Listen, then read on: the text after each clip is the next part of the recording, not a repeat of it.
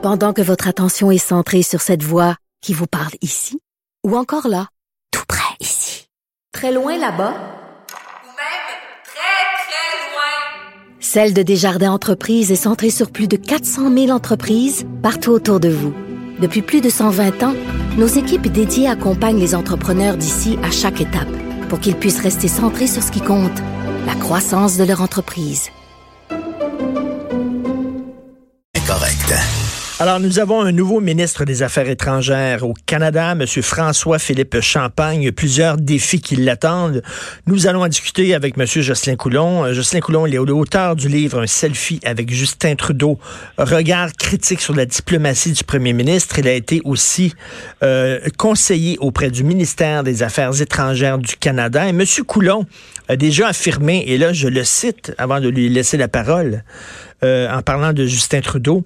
En 2015, Justin Trudeau a promis le retour du Canada sur la scène internationale. Non seulement cela ne s'est pas concrétisé, mais quatre ans après son élection, notre situation est très embarrassante. Le Canada se retrouve dans la situation exceptionnelle où il entretient des relations tendues, sinon exécrables, avec les quatre grandes puissances mondiales, les États-Unis, la Russie, la Chine et l'Inde. Il existe un aveuglement idéologique de la part des dirigeants canadiens qui font de l'imposition des principes libéraux au reste du monde une véritable croisade. Monsieur Coulon est avec nous. Bonjour, Monsieur Coulon. Bonjour. Alors, c'est toute, euh, c'est toute une déclaration. Il euh, y, y, a des, y a des gens, M. Coulon, qui diraient, ben, c'est une bonne chose de, de dire à certains pays, euh, vous ne, vous ne respectez pas suffisamment les droits de l'homme, les droits de la personne, oui. les droits individuels, de leur faire la leçon, de dire, si vous voulez qu'on fasse affaire avec vous, vous devez changer votre façon de faire, ce que vous appelez une croisade idéologique. Il y a des gens qui disent, ben, c'est la moindre des choses que l'Occident, justement, ne sert pas la main du diable. Oui, écoutez, euh, justement, euh, vous citez euh, le général Dallaire, certainement. Oui. on ne serre pas la main du diable et pourtant, il a serré la main du diable pour pouvoir sauver des gens. Alors, ce que je dis, c'est que euh, le Canada est pratiquement une usine à discours sur la politique étrangère. Mais on ne peut pas faire simplement des discours. Il mm. faut aussi agir. Et prenons l'exemple de ce que Mme Freeland a fait en 2018 en envoyant son tweet contre l'Arabie saoudite à la suite de l'arrestation de trois femmes qui euh, luttaient pour euh, les, un peu plus de droits dans ce pays. Qu'est-ce que ça a donné exactement? Rien. Les trois femmes sont toujours en prison. Euh, Monsieur Badawi, dont vous connaissez la cause, est toujours en prison. Et en même temps, on n'a pas annulé le contrat des 15 milliards de dollars de véhicules militaires. Donc, on, on est constamment dans une contradiction où il y a un discours qui est à consommation intérieure pour mmh. les Canadiens. Regardez comment nous sommes bons, comment nous sommes bons. On se lève debout et on envoie un tweet euh, au roi d'Arabie Saoudite. Ben, je pense que le roi d'Arabie Saoudite a répondu, puis ça n'a rien donné. Et M. Coulon, Alors, donc, vous dites qu'on est dans la posture. On est dans la posture. On ne prend pas d'action concrète sauf parfois pour des petits pays insignifiants, parce que ça porte pas à conséquence pour nous. Mais quand on a un gros contrat de 15 milliards avec l'Arabie saoudite, on fait très attention.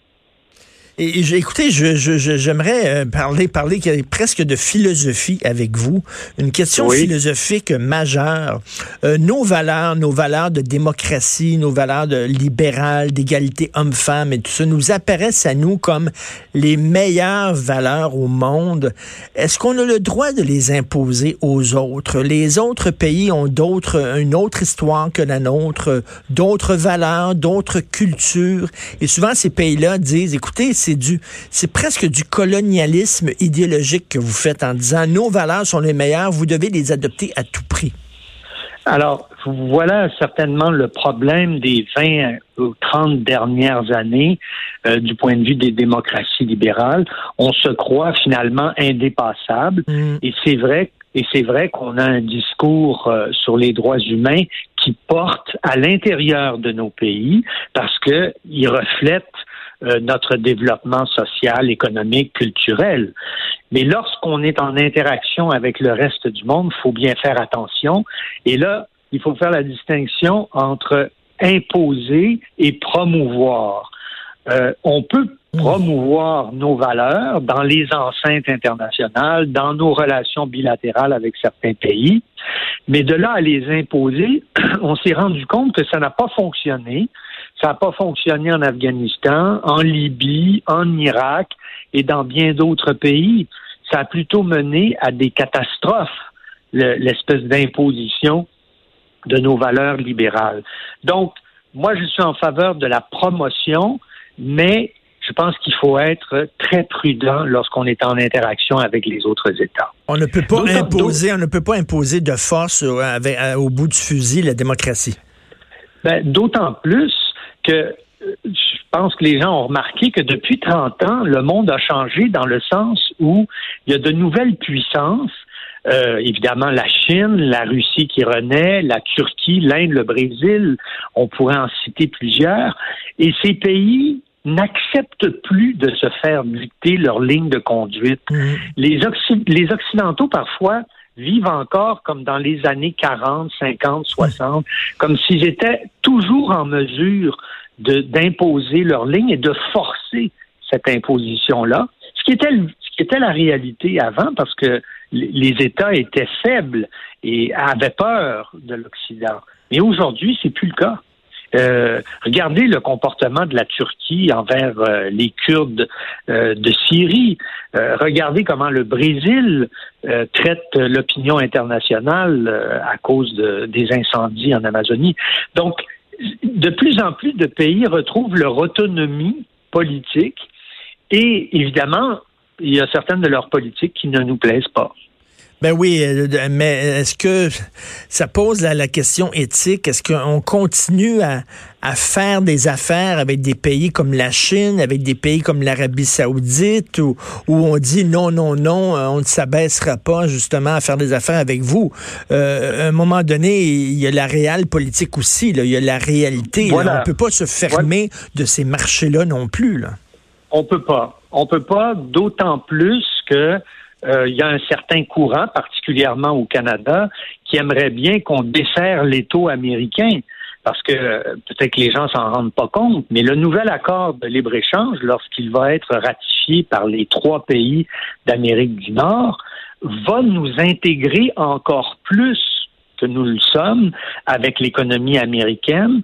Mais lorsque vous êtes intégré économiquement, vous l'êtes aussi militairement et diplomatiquement. Donc, une façon de desserrer cet étau-là, on ne pourra jamais s'en échapper, mais une façon de se desserrer, c'est de multiplier les, euh, les accords de, de, coopération diplomatique, politique, économique en particulier, avec les nouvelles puissances émergentes, et elles sont pour la plupart situées en Asie. Donc, on n'a pas le choix de le faire. En même temps, on peut rappeler aussi à nos interlocuteurs qu'on a une certaine idée des droits humains et que ce serait intéressant si on était sur la même longueur d'onde là-dessus. Mais ça va se faire lentement. Mais là, on a un nouveau ministre des Affaires étrangères, c'est M. François-Philippe Champagne. Est-ce que vous pensez que ça va être Saint-Maul, Saint-Maul, comme on dit en anglais, ou en changeant de ministre, c'est une autre façon de faire qu'on veut? Et il va réussir à renouer les liens, justement, avec, euh, avec la Chine, avec l'Inde, avec la Russie? C'est une très bonne question parce que euh, on va s'apercevoir dans les prochains mois si M. Champagne a une certaine autonomie, s'il est vraiment ministre des Affaires étrangères euh, ou hmm. bien il est un ministre de passage. Euh, remarquez qu'il a été un an au commerce international, un an aux infrastructures, et là, il est nommé aux affaires étrangères pour combien de temps? On est en gouvernement minoritaire. Alors, euh, tout le monde sait que c'est pas une personnalité forte comme celle de Mme Freeland. Il va être là pendant peut-être deux ans. On espère, enfin moi personnellement, pour avoir vu ce qui s'est passé à l'intérieur, on espère que le bureau du premier ministre et que le bureau de la vice-première ministre, qui en prend large euh, avec ce nouveau gouvernement, euh, ne regardera pas au-dessus de son épaule pour lui dire non, tu feras pas ça, oui, tu vas faire ça. Alors on va le voir agir dans les hmm. prochains mois. Et je pense qu'on va pouvoir en reparler en se disant, oui, c'est un ministre des Affaires étrangères qui essaie de modifier euh, des orientations que Mme Freeland a prises puis qui ont été défavorables à notre pays. Vous qui aimez la, la diplomatie, les enjeux internationaux, est-ce que vous étiez un fan, est-ce que vous avez vu Game of Thrones? Non, la série. Mais je vais, je vais vous expliquer quelque chose parce que c'est très intéressant. Il y a un personnage dans Game of Thrones qui est très important. On l'appelait la mère des dragons. Elle avait plusieurs dragons et elle, elle, elle, elle, envahissait des pays et euh, des pays où il y avait des esclaves, des milliers d'esclaves et elle leur donnait la liberté. Elle libérait ces esclaves-là. Elle était considérée comme la grande libératrice. Et là, les esclaves venaient la voir après quelque temps en disant, ben, écoutez, pour vous, c'est important la liberté parce que c'est une valeur qui vous tient à cœur, mais moi, je préférais la sécurité. J'avais un maître qui me, qui me, qui me nourrissait, qui m'apprenait des choses, etc. Et dit là, maintenant que vous m'avez libéré, ben, je, suis pas heureux, je suis pas bien. Est-ce que je pourrais, s'il vous plaît, redevenir un esclave?